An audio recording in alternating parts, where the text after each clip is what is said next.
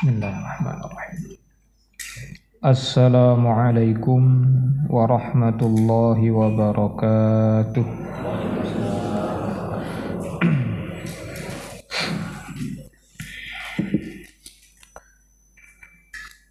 Alhamdulillah Innal hamdalillah nahmaduhu wa nasta'inuhu ونستغفره ونعوذ به من شرور أنفسنا ومن سيئات أعمالنا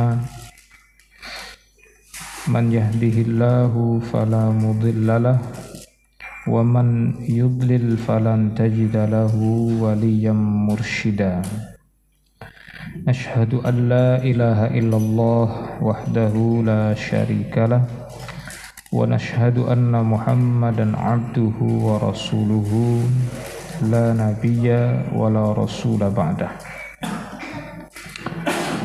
رب اشرح لي صدري ويسر لي أمري واحلل عقدة من لساني يفقه قولي. رضينا بالله ربا وبالإسلام دينا وبمحمد نبيا ورسولا ربنا إنا نسألك علما نافعا ورزقا طيبا وواسعا وعملا متقبلا ربنا ادفع عنا البلاء والوباء والفحشاء والفتن والمحن ما ظهر منها وما بطن اللهم آمين kaum muslimin, para bapak, ibu, dan saudara sekalian jamaah Masjid Osman Ibni Affan. Semoga kita semua yang berkumpul di pagi hari ini di tempat yang mulia ini yang salah satu tujuannya adalah mengerjakan ibadah yang mulia yaitu talabul ilmi. Semoga kita senantiasa diberi rahmat oleh Allah taala seperti yang selalu kita minta setiap kita masuk ke masjid dan mudah-mudahan nanti setelah kita keluar dari majelis ini kita diberikan tambahan-tambahan fadilah oleh Allah Ta'ala. Seperti yang juga kita minta. Kemudian kita tidak lupa bersyukur kepada Allah di pagi hari ini masih dibangunkan dalam keadaan mukmin dalam keadaan muslim dan dibangunkan di bulan yang baik yaitu bulan suci Rajab. Alhamdulillah diberikan pula kesempatan untuk melaksanakan ibadah-ibadah mulai dari tadi sholat subuh tambah lagi dengan berjamaah dilanjutkan pula dengan tolabul ilmi. Mudah-mudahan semua ibadah yang kita lakukan sejak kita bangun tidur tadi ini diterima oleh Allah Ta'ala khusus tentang tolabul ilmi kita di pagi ini semoga nanti Allah mudahkan kita untuk belajar Allah mudahkan kita untuk memahami dan diberikan kemudahan pula untuk mengamalkan dan diberikan rezeki keistiqomahan sampai akhir hayat kita. Kaum muslimin rahimakumullah yang pertama setelah kita bersyukur tentu berikutnya tidak lupa kita ikut dan turut berduka dan mendoakan saudara muslim kita yang dalam kondisi tidak aman, tidak nyaman sebagaimana hal yang sekarang ini kita rasakan. Kita dalam kondisi yang masih nyaman, masih aman dari hukum, dari azab, dari bencana terutama dari bencana, dari musibah. Maka tidak boleh kita melupakan saudara kita yang sedang tertimpa musibah baik di dalam negeri maupun di luar negeri terutama yang sampai hari ini belum selesai yaitu di Turki bagian selatan dan Suriah bagian utara. Kabar terakhir yang saya tahu korban meninggal sudah lebih dari 15.000 orang. Dan itu berita sekitar dua hari yang lalu. Kemarin saya belum dapat berita. Pagi ini juga belum lihat berita. Mudah-mudahan saudara kita yang gugur dalam musibah itu diterima oleh Allah sebagai syuhada. Kemudian yang selamat semoga diampuni dosa-dosanya dan segera diberikan pertolongan oleh Allah taala. Karena doa kita kepada saudara muslim kita dari jarak yang jauh itu insya Allah mustajab dan itu akan kembali kepada diri kita para malaikat akan mengembalikan doa itu kepada kita walaka bimislin dan bagimu hal yang sama kita doakan saudara kita menjadi syuhada semoga itu pun kita dapatkan kita doakan saudara kita doa dosa-dosanya diampuni, mudah-mudahan itu juga kita dapatkan. Kita doakan saudara kita yang sedang kesulitan agar kesulitannya dimudahkan atau diberi pertolongan, itu pun mudah-mudahan kita dapatkan. Karena kita di negeri kita pun punya kesulitan sendiri-sendiri. Kaum muslimin rahimakumullah, pada pagi hari ini kita akan ngaji tentang persiapan Ramadan uh, dan alhamdulillah tadi saya bersyukur sekali tema yang akan kita angkat di pagi hari ini uh, karena ini jaraknya masih cukup jauh ya. sekarang masih bulan apa nih pertengahan Rojab pertengahan bulan suci Rojab di kalender saya sekitar tanggal 21 Rojab ya sekitar 9 hari lagi kita akan jumpa dengan bulan Syaban atau 8 hari lagi Uh, mungkin nanti akan ada kajian lanjutan bisa disampaikan oleh saya atau oleh ustadz-ustadz yang lain tentang persiapan-persiapan Ramadan. Di pagi hari ini kita akan ngaji berangkat dari sebuah doa yang tadi doanya sudah teman-teman para bapak dan ibu bacakan di awal yang dibantu dipandu oleh uh, Ustadz Anang sebagai pembawa acara. Allahumma barik lana fi rajaba wa sya'ban wa balighna Ramadan. Insya Allah nanti kajian kita di pagi hari ini berangkat dari doa ini yang menarik doa yang baru saja Bapak Ibu bacakan ini bacakan tadi bersumber dari hadis yang doif bersumber dari hadis yang doif. Nah, sebelum masuk kepada doanya, kita bahas sedikit tentang bagaimana sih sikap kita terhadap hadis yang doif. Saya bacakan kalimat dari Al-Imam An-Nawawi rahimahullah, seorang ulama besar yang hidup sekitar abad ke-9 Uh, tidak ada yang tahu, tidak ada yang tidak tahu nama beliau. Ini orang hebat di zaman dulu. Seorang ulama yang sangat disegani, terutama yang berada di madhab syafi'i, Imam An-Nawawi, yang karya-karya beliau sampai hari ini masih kita kenang, masih kita gunakan, kita pakai. Ada kitab Riyadus Solihin, ada kitab Al-Azkar, ada yang lebih fenomenal lagi, ada Al-Majmu' Syarhul Muhadzab, ada lagi syarh sahih muslim banyak beliau karyanya bukan karya remeh tapi karya yang mendunia kelasnya global suatu saat Imam An-Nawawi berkata ويجوز عند أهل الحديث وغيرهم التساهل في الأسانيد ورواية ما سوى الموضوع من الضعيف والعمل به من غير بيان ضعفه في غير صفات الله تعالى والأحكام كالحلال والحرام ومما لا تعلق له بالعقائد والأحكام. ويجوز menurut para ahli hadis inda ahli hadis menurut para pakar hadis wa ghairihum wa ghairihim maaf. Dan selain mereka selain mereka itu berarti para ulama yang spesifikasi ilmunya selain hadis. Para ulama fikih, ulama tafsir, ulama sirah dan seterusnya. Mereka semua berkata bahkan boleh dikatakan ini semacam ijma, semacam kesepakatan di kalangan para ulama.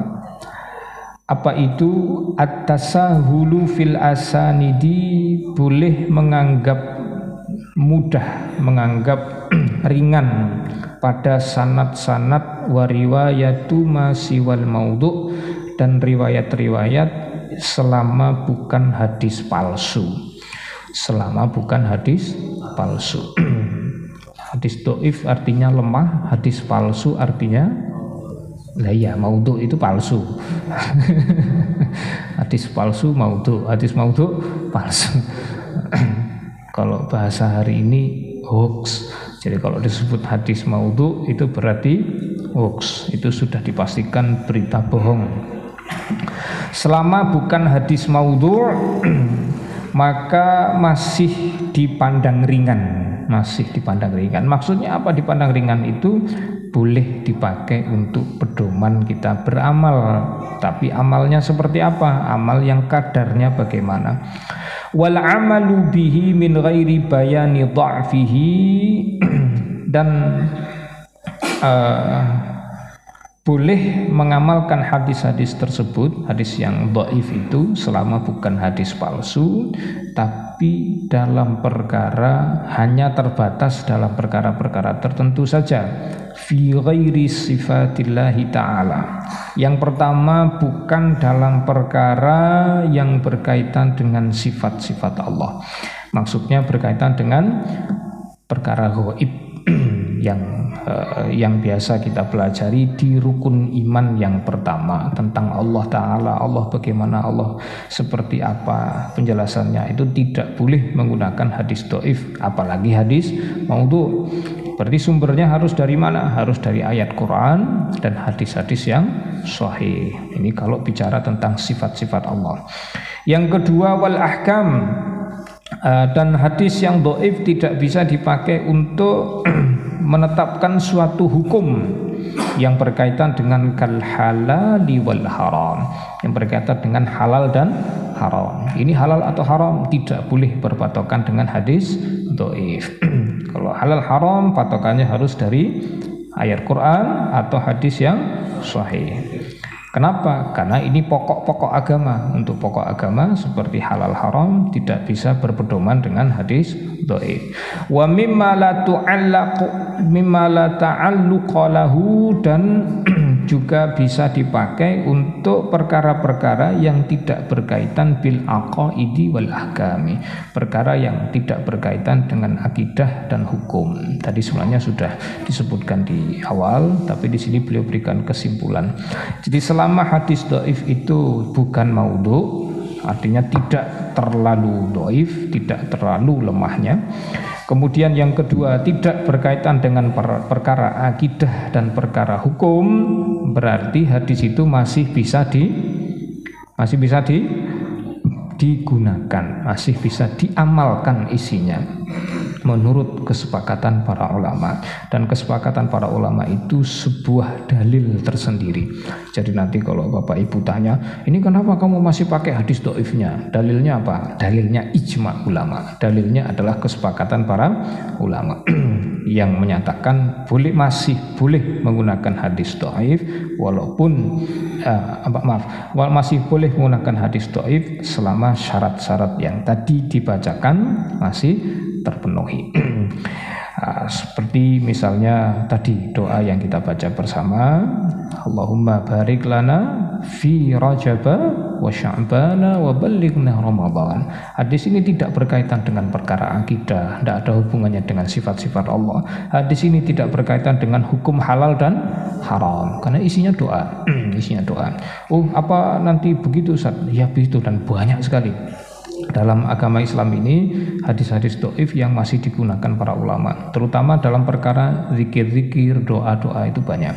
Seperti doa mau makan misalnya. Allahumma barik lana fima rozaktana wakina azabannar. Ini doa yang bagus sekali. Jangan kalau tahu maknanya tahu artinya mesti semangat mengamalkan itu Tapi karena belajar agamanya mungkin kurang pas, kurang tepat, uh hadis doif buang. Oh bukan begitu. Hadis sahih langsung diamalkan. Iya enggak gitu juga kan gitu. enggak gitu juga. Hadis sahih itu belum tentu langsung bisa diamalkan, harus dikaji lagi. Hadis doif pun demikian, belum tentu langsung bisa di eh, langsung dibuang begitu saja. Masih ada pertimbangan-pertimbangan lain. nah, itu bentuk kehati-hatian para ulama karena sangat dimungkinkan hadis doif itu sebenarnya sohih sebenarnya sohih bisa saja memang betul Rasul pernah bersabda demikian. Maka untuk kehati-hatiannya tidak langsung dibuang kecuali kalau tadi apa tadi? Maudhu nah kalau sudah diputuskan maudhu atau hadis palsu nah itu ya tidak ada toleransi lagi. Itu dibuang saja. Nah hadirin rahimakumullah itu sedikit tentang hadis doif. Jadi bagaimana sikap para alim para ulama terhadap hadis doif. Dan ini dikatakan oleh para alim bahwa sudah menjadi kesepakatan atau ijma para ulama tentang bolehnya menggunakan hadis-hadis doif tapi dengan syarat-syarat yang tadi sudah kita sampaikan. Nah berangkat dari hadis yang tadi Allahumma barik lana fi rajab wa sya'ban. Ya Allah berkahi kami pada bulan rajab dan bulan sya'ban. Wa balighna ramadan. Dan sampaikan kami ke bulan ramadan. Sehingga saya ini hadis riwayat Imam Ahmad Imam At-Tirmidzi dan hadis ini memang doif. Secara sanat doif. Dan sejak dulu para ulama sudah tahu kalau hadis ini doif. Bukan bukan hasil penelitian orang sekarang tapi dari dulu sudah diketahui. Tapi berhubung hadis-hadis hadis doif ini masuk kriteria yang tadi kita sebutkan dan saking bagus doa yang ada di dalamnya, kalimat-kalimat yang tersusun di dalamnya, maka ya tetap para ulama sampai hari ini menganjurkan, menyarankan, mengatakan sunnah memperbanyak doa ini selama di bulan Rajab dan nanti di bulan Syaban. Apa hubungannya dengan persiapan Ramadan? Loh, di dalam hadis itu ada kata wabalikna Ramadan. Berarti antara keberkahan pada bulan Rajab dan Syaban itu berkaitan dengan ibadah kita nanti di bulan Ramadan. Jadi baru awal, ini mungkin part pertama, part satu, nanti akan dilanjutkan bisa dilanjutkan oleh ustadz-ustadz yang lain atau mungkin jadwal saya berikutnya. Jadi yang kita bahas di pagi hari ini separuh dari doa itu yaitu pada kalimat Allahumma barik lana fi Rajab wa Sya'ban. Ya Allah berkahi kami pada bulan Rajab dan pada bulan Sya'ban. nah, ini dalam rangka persiapan kita menjelang masuknya bulan Ramadan, apa yang kita siapkan? Yang kita siapkan pertama kali adalah keberkahan. Yang kita siapkan adalah keberkahan. Nanti persiapan kedua apa? Nanti ada persiapan ilmu, persiapan amal. Persiapan amalnya gimana? Nanti di bulan Syaban dianjurkan memperbanyak puasa sunnah. Persiapan ilmunya bagaimana? Ya nanti belajar lagi ilmunya selama Ramadan yang wajib apa yang rukun-rukunnya apa yang bisa membatalkan puasa apa yang disunahkan apa, yang makruh apa dan seterusnya. Agar saum Ramadan kita dan segala pernak-pernik ibadah di bulan Ramadan betul-betul maksimal kita lakukan. Kita butuh persiapan ilmu, tapi pembicaraannya bukan di pagi hari ini. Insya Allah nanti di pertemuan berikutnya atau disampaikan oleh para ustadz yang lain. Baik, kita kupas dulu tentang kata barokah. Sering toh dengar kata barokah? Biasanya ketemu di mana? Ada masjid, ada warung, ada toko, ada apa lagi pak? Hah? Ah, nama orang, nama orang? Oh ada nama orang barokah ya? Mubarok, Mubarok, ya Mubarok ya benar nama orang. Kalau nama nama kelurahan ada juga. Berkoh itu bukan? Bukan. Mbok siapa tahu itu nanti saya dikasih tahu sejarahnya kayak kok namanya berkah kok mirip-mirip dengan kata berkah. Itu apa memang ada hubungannya bagaimana ya. Sebenarnya barokah itu apa sih sering kita menggunakan kata ini sering kita mendoakan orang dengan kata berkah. Bahkan dalam ucapan salam khasnya orang muslim ada kata berkah. Yang itu nggak boleh diberikan kepada orang kafir jadi seolah-olah dalam pemahaman kita ucapan salam yang terdiri dari tiga unsur doa itu keselamatan, rahmat dan barokah tidak akan diberikan kepada orang kafir. Orang kafir tidak selamat, orang kafir tidak diberi rahmat, orang kafir tidak diberi berkah. doa untuk pengantin diawali dengan barokah lagi. Barokallahu laka. Doa untuk orang tua yang baru saja punya bayi, doanya ini yang resmi, yang resmi. Kalau yang ngarang sendiri enggak enggak kita sebutkan dulu. Yang ngarang sendiri nantilah nanti. Apa boleh Ustaz doa ngarang sendiri? Ya boleh toh. Loh, itu urusan doa. Jangankan yang sumbernya dari hadis doif, doa ngarang sendiri aja boleh kok. Kalau jenengan doa ngarang sendiri kan jadi hadis, hadisnya mau do. Iya kan betul?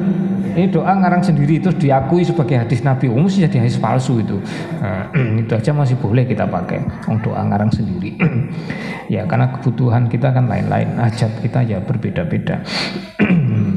tidak semua kita bisa berbahasa Arab, tidak semua kita hafal doa yang dari Quran dan hadis.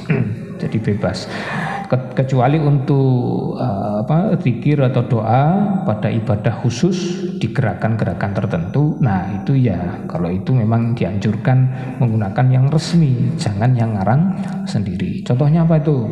Memulai takbiratul ihram memulai sholat. Doa apa zikirnya apa takbiratul ihram itu zikirnya bagaimana? Mari kita bahas sholat. Masih ingat nggak? Apa bacaannya Ya Allahu Akbar tuh bingung. Allahu Akbar takbir namanya aja takbir. Takbir itu ucapannya Allahu Akbar. Boleh nggak diganti dengan Subhanallah gitu? Bisa nggak orang mulai sholat zikirnya bukan takbir tapi diganti dengan tak, tas, tasbih atau tahmid? Boleh nggak? Enggak boleh. Itu sudah paten begitu, jangan diganti. Ya. Tapi kalau momennya momen umum bukan di kesempatan khusus seperti sholat begitu, maka bebas masih ada kelonggaran untuk ngarang sendiri doa-doa atau zikir-zikir. nah, sebenarnya kata barokah itu apa? Kok seolah-olah itu memang dikhususkan hanya untuk orang beriman, dikhususkan hanya untuk orang muslim. Mari kita lihat secara kamus dalam kamus bahasa Arab Eh, ini saya kutipkan dari salah satu kamus besar Mu'jamul Wasit. Kalau orang kalau Indonesia kamus besarnya ada berapa? Cuma satu ya. Kamus besar bahasa Indonesia. Kalau dulu ya ada karyanya Pak almarhum JS Badudu. Uh, kalau orang Arab tuh kamus besarnya banyak ada Mu'jamul Wasit ada Lisanul Arab banyak mereka Dalam salah satu kamus besar bahasa Arab Mu'jamul Wasit dikatakan al barakatu annama'u wa ziyadatu was sa'adatu. Barokah itu adalah annama'u. Jadi kata barokah itu mengandung tiga unsur. Yang pertama annama'u, pertumbuhan. Waziyadatu pertambahan. Wal uh, dan kebahagiaan. Jadi barokah itu mengandung tiga unsur ini. Apa tadi Pak? Bu? Pertumbuhan, pertambahan, dan kebahagiaan. Jadi kalau kata barokah ini dimasukkan di dalam uh, aplikasi kita kita aplikasikan di dalam dalam kehidupan sehari-hari seperti misalnya hartanya berkah berarti hartanya mengalami pertumbuhan kalau pertumbuhan itu berkaitan dengan kualitas. Yang kualitasnya sebelumnya kurang baik menjadi lebih baik. Kemudian berikutnya hartanya mengalami pertambahan, berarti ini kuantitas yang sebelumnya sedikit menjadi lebih banyak. yang terakhir adalah as-sa'adah, harta itu membahagiakan. oh, di luar sana kan ada istilah, ada ungkapan harta tidak bisa membahagiakan. Ini bisa benar, bisa salah. Hmm, kalau hartanya haram, ya itu bukan membahagiakan, tapi menyengsarakan. Nah, tapi kalau hartanya barokah, justru kata kunci dari barokah itu di kalimat terakhir ini, yaitu membahagiakan. Jadi jangan dikira harta itu tidak ada kaitannya dengan kebahagiaan. Ada, tapi dengan syarat hartanya harus berkah. Karena keberkahan itu mengandung kebahagiaan. Bukan hanya kebahagiaan kebahagiaan itu puncaknya. Yang paling kita inginkan itu. Tapi juga masih ada bonus-bonusnya. Ada pertumbuhannya ada pertambahannya. Kalau istri barokah itu gimana pak? Oh, malah ketawa. Loh tadi kan doa doa Rasul untuk orang yang baru saja menikah. Didoakan kepada si laki-laki pengantin laki-laki. Barokallahu laka. Semoga Allah berkahi kamu. Barokah alaika. Dan memberkahi atasmu. Lalu didoakan berkah. Maksudnya istrimu itu juga didoakan biar berkah. Nah kalau istri berkah gimana? Istrinya berkah itu gimana? Yang pertama mengalami pertumbuhan. Kualitasnya sebelumnya kurang bagus jadi lebih bagus. Sebelumnya kurang paham agama dengan bersuamikan panjenengan dia jadi lebih paham agama. Ini barokah ini. Terus pertambahan. Apa? Yang tambah apanya? Maksudnya menghasilkan keturunan. Turunan turunan yang banyak. Nah banyak itu pun standar orang hari ini ya macam-macam. Ada yang nganggap anak tiga sudah banyak. Ada yang anggap dua aja sudah? Sudah banyak. Tapi ada juga yang ngomong empat masih kurang gitu. Nah ini tidak tahu saya hanya dengan madhabnya yang mana terserah aja om itu. Urusan selera. Sesuai dengan kesanggupan masing-masing. Dan juga sesuai dengan apa yang ditakdirkan oleh Allah Ta'ala untuk diri kita.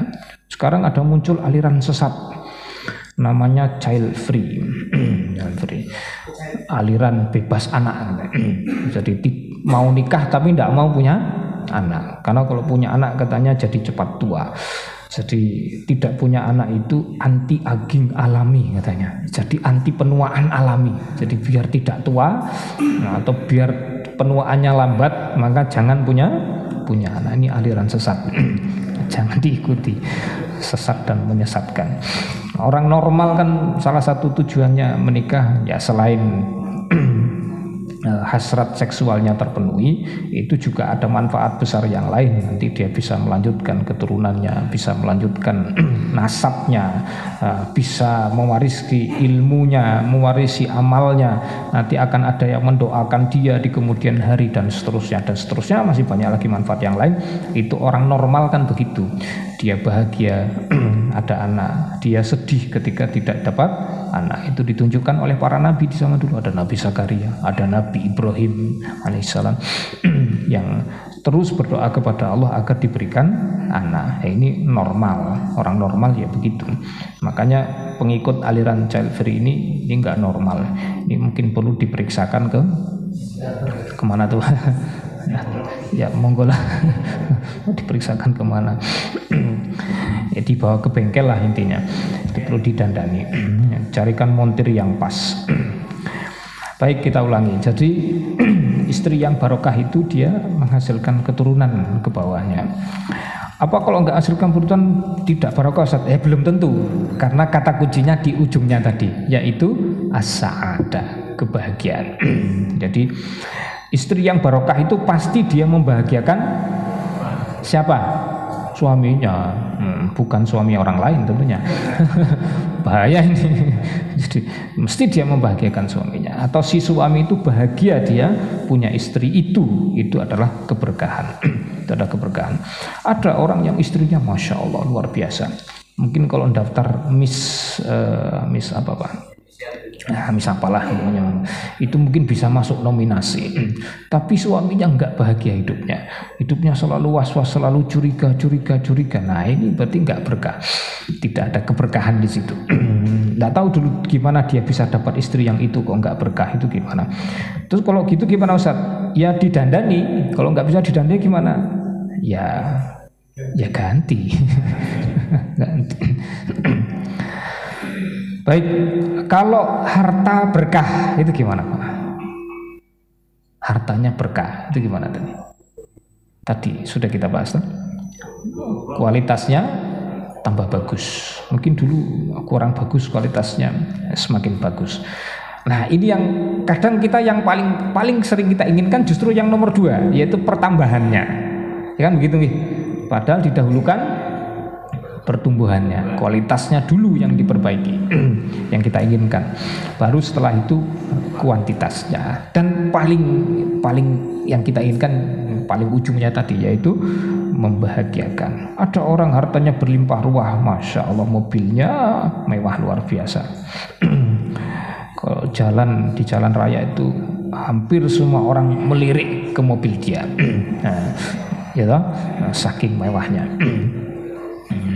Yang penting nggak nabrak orang aja nabrak orang nanti baru ketahuan oh ternyata plat nomor polisinya palsu nah itu lain nanti urusan lain nah, hmm.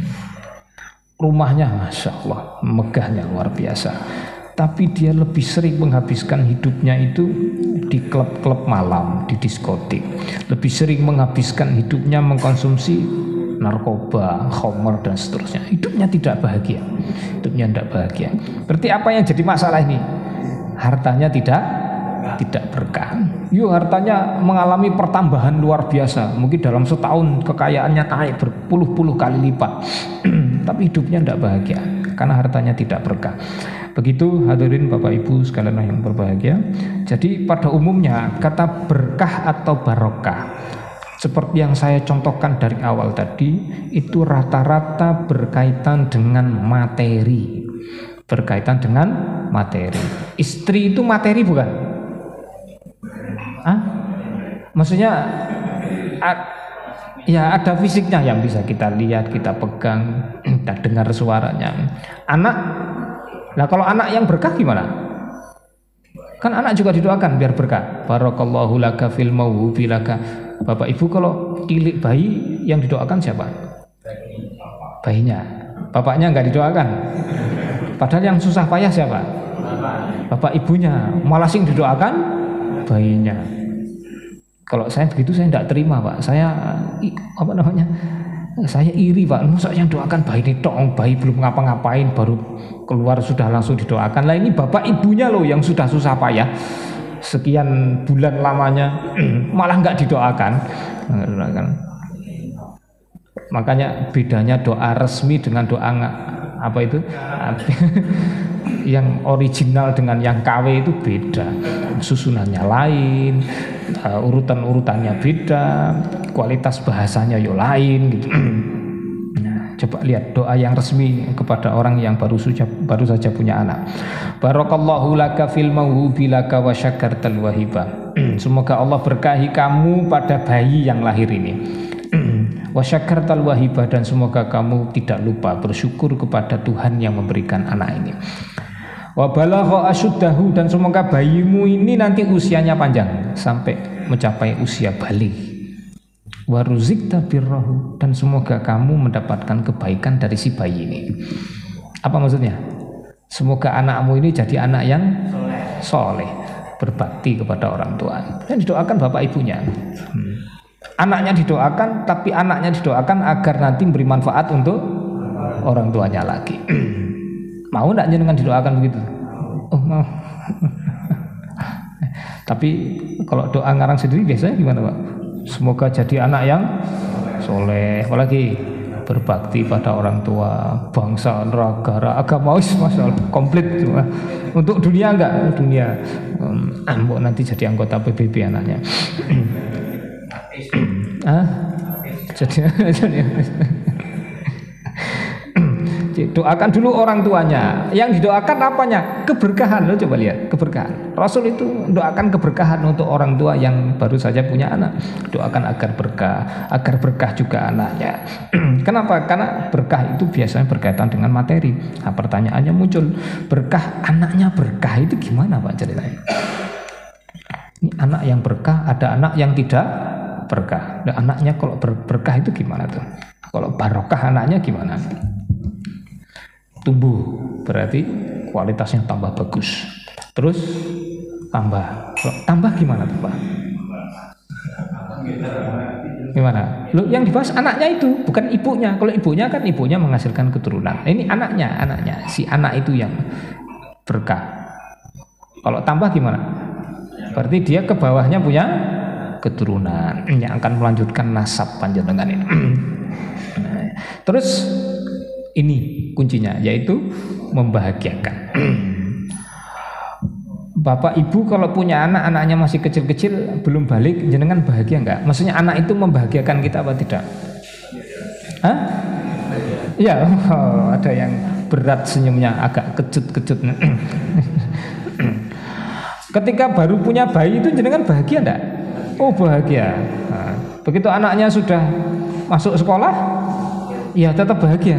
Tap, ada tapinya. Nah, ada tapi. Coba bayangkan. Uh, orang kafir itu kalau punya anak bahagia nggak dia? Bahagia kan? Nah, terus kalau mereka bahagia kita bahagia lebih bedanya apa kalau begitu? Padahal prinsipnya antara orang mukmin dengan orang kafir itu pasti nggak sama. Pada hal-hal yang secara materi nampaknya sama, secara lahir, lahiriah nampaknya sama, tapi di balik itu mesti nggak sama. Tadi saya sudah sampaikan, orang kafir tidak selamat, orang kafir tidak dapat rahmat, orang kafir tidak diberikan berkah oleh Allah Taala, nggak barokah hidupnya, nggak berkah hartanya, anaknya juga nggak berkah. itu yang bedakan. Nah, pertanyaannya adalah dimulai kapan keberkahan itu? Dimulai kapan? Ya tentu harapan kita dimulai sejak kecil, sejak dia bayi. Kan doanya diberkahi sejak dia bayi. Tapi yang membedakan orang mukmin, keluarga mukmin dengan keluarga kafir pada masalah keberkahan atau pada masalah kebahagiaan itu penentuannya adalah saat anak usianya balik. Saat anak usianya balik. Dia masih bagus enggak sikapnya kepada orang tuanya, masih berbakti apa tidak dia kepada orang tuanya di saat dia usaha balik. Kalau sebelum balik masih taat, manut, ya ya bahagia bahagia tapi biasa. Anak belum balik masih buandel misalnya, ya masih biasa. Tapi penentuannya nanti setelah dia usia balik. Ketika sudah masuk usia balik, kalau di kita biasanya rata-rata umur berapa tuh? Kelas berapa kalau sekolah? SMP paling. SMP sudah masuk usia balik entah bocah lanang entah bocah wadon. Ternyata masih bagus kebaktiannya kepada bapak ibunya. Wah ini prestasi ini kebahagiaannya jelas beda levelnya lain. Mana yang lebih membahagiakan?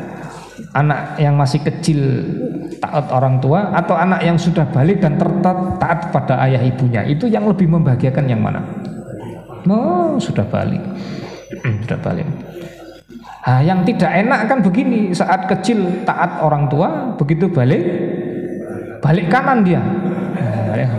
membalik dia. Wah, ini Masya Allah. Semoga itu tidak terjadi pada diri kita. Jadi masih mending waktu kecil buandel tapi begitu balik nah dia berbakti kepada ayah ibunya. Nah, idealnya tentu dari kecil kita didik dia untuk tetap berbakti agar nanti saat balik juga terus berbakti kepada ayah ibunya sampai nanti dia wafat. itu barokah Pak, itu membahagiakan. Jadi anak-anak yang barokah itu adalah anak-anak yang membahagiakan dan itu yang kita minta kepada Allah, Rabbana hablana min azwajina wa dzurriyyatina qurrata bukan kebahagiaan yang sifatnya umum universal orang kafir juga dapat bukan. Jadi tidak istimewa nanti karena orang kafir juga dapat. Nah, yang kita minta yang istimewa yang khusus hanya Allah berikan kepada orang beriman saja. Atas namanya Ar-Rahim kan ada Bismillahirrahmanirrahim. Ada Ar-Rahman ada Ar-Rahim. Ar-Rahman itu sifatnya umum orang kafir juga dapat. Ar-Rahim itu khusus hanya orang beriman saja yang mendapatkan. Baiklah hadirin Nah, apa hubungannya dengan Ramadan? Bapak Ibu yang berbahagia, kalau hal-hal yang kita miliki tadi betul-betul diberkahi, harta kita, istri kita, anak-anak kita, keluarga kita, pekerjaan kita, rumah kita, kendaraan kita, semua yang kita miliki diberkahi Allah, ini modal luar biasa nanti untuk maksimal ibadah selama di bulan Ramadan. Apa iya begitu? Iya. Orang kalau sumber hartanya tidak berkah, itu akan mempersulit dia urusan ibadah. akan mempersulit dia. Saya ini masih ada waktu Pak ya. Matahari sudah hampir terbit. Apa sudah terbit? So, maksimal sampai jam 6 siap. ini saya tambahkan sedikit. Satu menit setengah menit lagi matahari terbit. Kalimat dari kalau tadi kita bacakan kalimatnya Imam An-Nawawi rahimahullah sekarang adalah kalimatnya Imam Ibnu Hajar Al-Asqalani rahimahullah. Ini hidupnya ya hampir satu zaman. Uh, karya fenomenalnya adalah syarah sahih muslim sahih Bukhari yang kita kenal dengan sebutan Fathul Bari yang luar biasa ini. Satu saat Al-Imam Ibnu Hajar Al-Asqalani berkata Rajab Syahrullah bulan Rajab itu bulan Allah. Ah ini lagi-lagi kalimat ini bersumber dari hadis yang doif. Pernah dengar hadis doif bunyinya begini. Rajab syahrullah wa sya'ban syahri wa ramadhan syahru ummati kata Rasul. Rajab bulan Allah, Syahban bulanku, Ramadan bulan umatku. Ah ini lagi-lagi hadis doif tapi tidak sampai maudhu tidak sampai hadis palsu makanya masih dipakai kalimatnya oleh para ulama Rajab syahrullah Rajab itu bulan Allah tudha'afu fihil hasanat. Pada bulan Rajab segala kebaikan segala amal soleh segala ibadah dilipat gandakan pahalanya. Watustajabu fihi da'wat pada bulan Rajab doa-doa dikabulkan. Doa-doa di ijabah mustajab. Yang terakhir yang ketiga wa yufarraju anil kurubat pada bulan Rajab segala kesulitan dimudahkan. Segala kesulitan dimudahkan. Ada hubungan apa ini dengan keberkahan? Allahumma barik lana fi Rajab wa Sya'ban. Dan keberkahan selalu berkaitan dengan apa tadi Pak? Materi dengan harta. Mari kita buktikan. Agar ibadah kita pada bulan Rajab dan Syakban nanti betul-betul diterima Allah dan mendapatkan pahala yang berlipat ganda. Apa itu ada hubungannya dengan harta? Ada. Syarat diterimanya ibadah paling tidak ada tiga. Yang pertama niatnya harus lillahi ta'ala. Tidak boleh lidunya, tidak boleh. Yang kedua, caranya, cara mengerjakannya atau teknis pelaksanaannya harus sesuai dengan tuntunan syariat. ya, termasuk khilafiah-khilafiah di dalamnya. Silakan jangan ikuti mana yang mau diikuti. Yang penting kalau di situ ada para ulama yang berpendapat, berijtihad, ini sudah bagian dari syariat. Kemudian yang ketiga, sumber harta yang dipakai untuk ibadah itu harus dari yang halal yang berkah. Nah, ini kaitannya dengan ibadah. Sahabat Nabi Ibnu Abbas radhiyallahu anhu pernah berkata, kalau ada orang yang sholat satu helai benang yang dia pakai dipakainya di pakaiannya itu bersumber dari yang haram, sholatnya tidak diterima. Cuma satu helai benang. Ini gimana ceritanya ya? Benang yang lain halal tapi satu yang ini haram itu gimana ceritanya? Uh, mungkin bajunya sobek terus dijahit, nah benangnya hasil nyolong atau nggak tahu yang punya siapa asal pakai saja. Nah ini, ini membuat nanti sholatnya tidak sah. Atau beniknya beniknya lepas satu terus nyari-nyari benik ketemu nggak tahu milik siapa Terus pokoknya asal pakai saja. Itu hati-hati itu nanti bisa berakibat sholatnya nggak diterima. Apalagi semua bajunya hasil nyolong. Nah itu masya Allah. Nah jelas nggak akan diterima oleh Allah Taala nyolong gimana Ustaz? Nggak tahu, mungkin aspal berubah jadi baju atau nah gimana lah caranya nyolongnya kan. Nah, orang zaman sekarang kan nyolongnya canggih banget itu. Nah, ini apa namanya? Uh, efek dari harta haram terhadap ibadah itu membuat ibadahnya tidak sah. Orang berangkat haji umroh ya sudah dilanjutkan aja sendiri. Ya, peralatan atau perangkat-perangkat yang dia pakai untuk berangkat haji umroh itu bersumber dari yang haram, ya bisa dipastikan itu tidak akan mabrur ibadahnya. Yang pertama itu, yang kedua, waktu stajabu fihi da'awat pada bulan Rajab ini doa-doa dikabulkan. Apa syarat terkabulnya doa? Yang pertama memenuhi adab-adab berdoa. Nah untuk ini saya tidak bahas sekarang, tidak bahas di majelis ini. Nanti Bapak Ibu bisa bahas sendiri. Cari di internet sudah banyak adab-adab berdoa, dibaca saja. Nanti dipenuhi, diikuti prosedurnya. Yang berikutnya sumber hartanya harus halal. Loh lagi-lagi harta.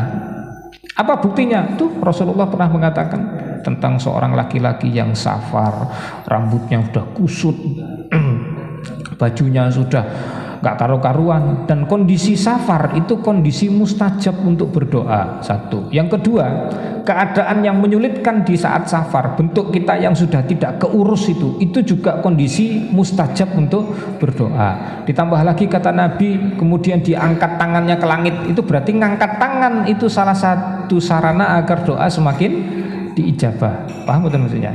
Jadi kalau ada yang tanya Ustadz boleh nggak berdoa ngangkat tangan? Boleh boleh tidak ada masalah. Para ulama sepakat hukumnya boleh itu dalam hadis Nabi ada. Ini salah satu upaya agar doa kita lebih mudah dikabulkan. Ditambah lagi kalimat awal dari doanya adalah ya Robbi ya Robbi wahai Tuhanku wahai Tuhanku. Ini kalimat luar biasa pengakuan Tuhan dia adalah Allah. Itu juga membantu doa kita jadi mustajab. Tapi kata Nabi wa makaluhu haramun makanannya dari sumber yang haram. Wa, wa mashrabu haramun yang dia minum dari yang haram. Wa malbasuhu haramun dan pakaiannya dari yang haram dan seterusnya. Wa ghudhiya bil haram dia biasa mengkonsumsi barang-barang haram. Fa anna yustajabu bagaimana mungkin doanya bisa dikabulkan? Padahal adab-adab berdoa dia penuhi semua tapi sumber hartanya haram. Doanya tidak jadi mustajab. Oke itu baru yang kedua. Jadi doa mustajab juga berkaitan dengan harta yang halal. Yang yang ketiga tadi Bapak? Masih ingat enggak? Apa khasiat bulan Rajab? Yang pertama pahala digandakan terus doa dikabulkan terus kesulitan dimudahkan. Kesulitan dimudahkan. Ini sebagai penutup jumpa kita pada pagi hari ini saya bacakan sebuah hadis eh, maaf sebuah ayat Quran atau beberapa ayat di Quran. saya yakin panjenengan banyak yang hafal ayatnya. Bismillahirrahmanirrahim. Wa amma man bakhila wastaghna wa kadzdzaba bil husna fasanuyassiruhu lil usra wa ma yughni anhu maluhu idza taradda surat apa Al-Lail Perhatikan kalimat awal. Ini ada di ayat ke-8, 8, 9, 10. 8, 9, 10, 11. Ada empat ayat. Wa amma man bakhila, adapun orang yang bakhil, wastaghna, merasa dirinya kaya.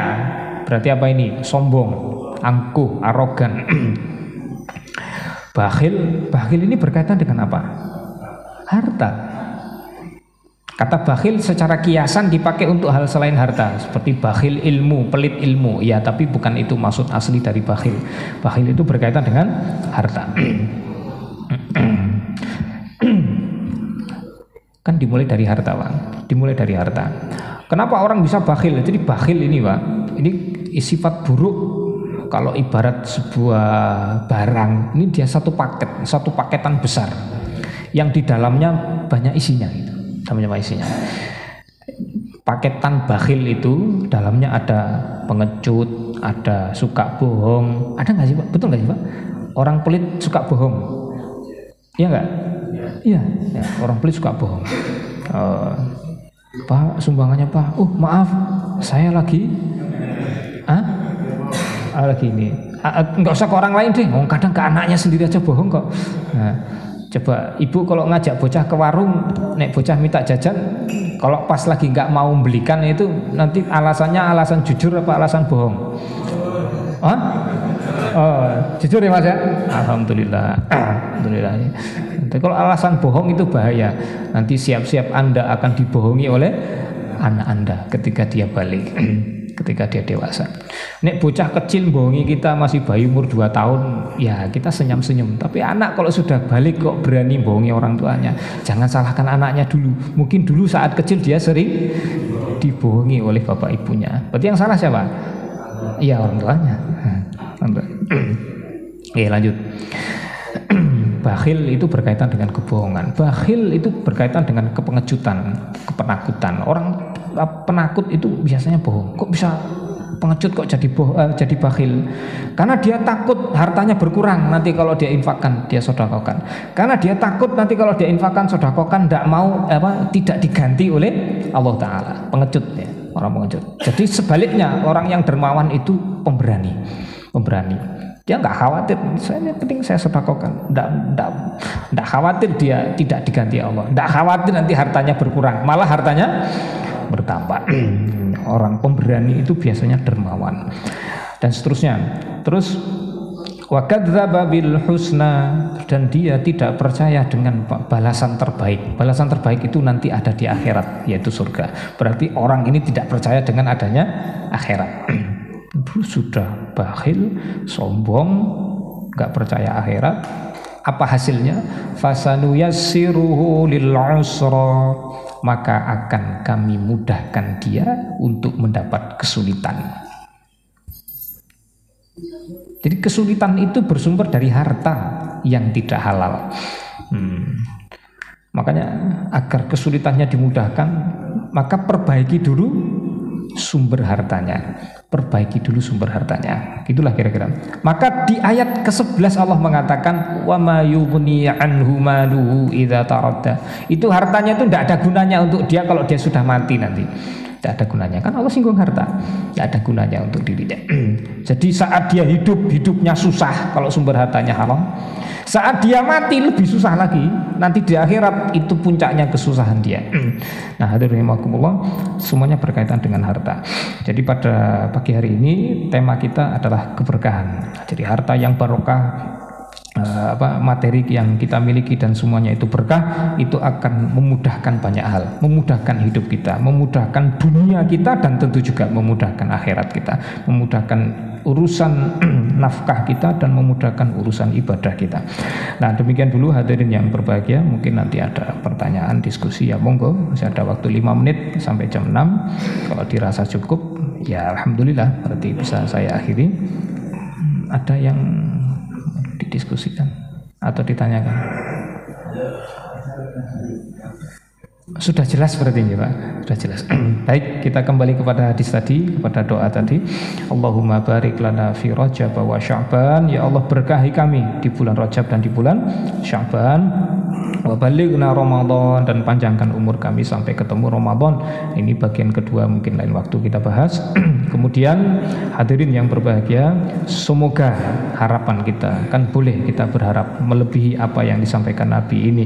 Mudah-mudahan Allah memberkahi semua yang ada pada kita atau yang sudah berlalu dari kita, sudah hilang dari tangan kita atau yang masih belum datang kepada kita. Semoga itu diberkahi Allah. sampai kapan pun bukan hanya di bulan Rojab bukan hanya di Syakban tapi setiap bulan sepanjang tahun sampai akhir hayat kita semoga semua yang ada pada kita itu diberkahi oleh Allah Ta'ala. Itu akan memudahkan urusan kita di dunia memudahkan urusan kita nanti ba'dal maut dan memudahkan urusan kita nanti pada hari kiamat. Demikian dulu Bapak Ibu. Semoga di bulan Rojab ini doa-doa kita tadi hajat kebutuhan kita dipenuhi ibadah-ibadah kita diterima Allah dan digandakan dan semoga segala kesulitan kita pada bulan ini betul-betul diberikan solusi oleh Allah Ta'ala. Kuncinya tadi dimulai dari harta dulu perbaiki harta kita.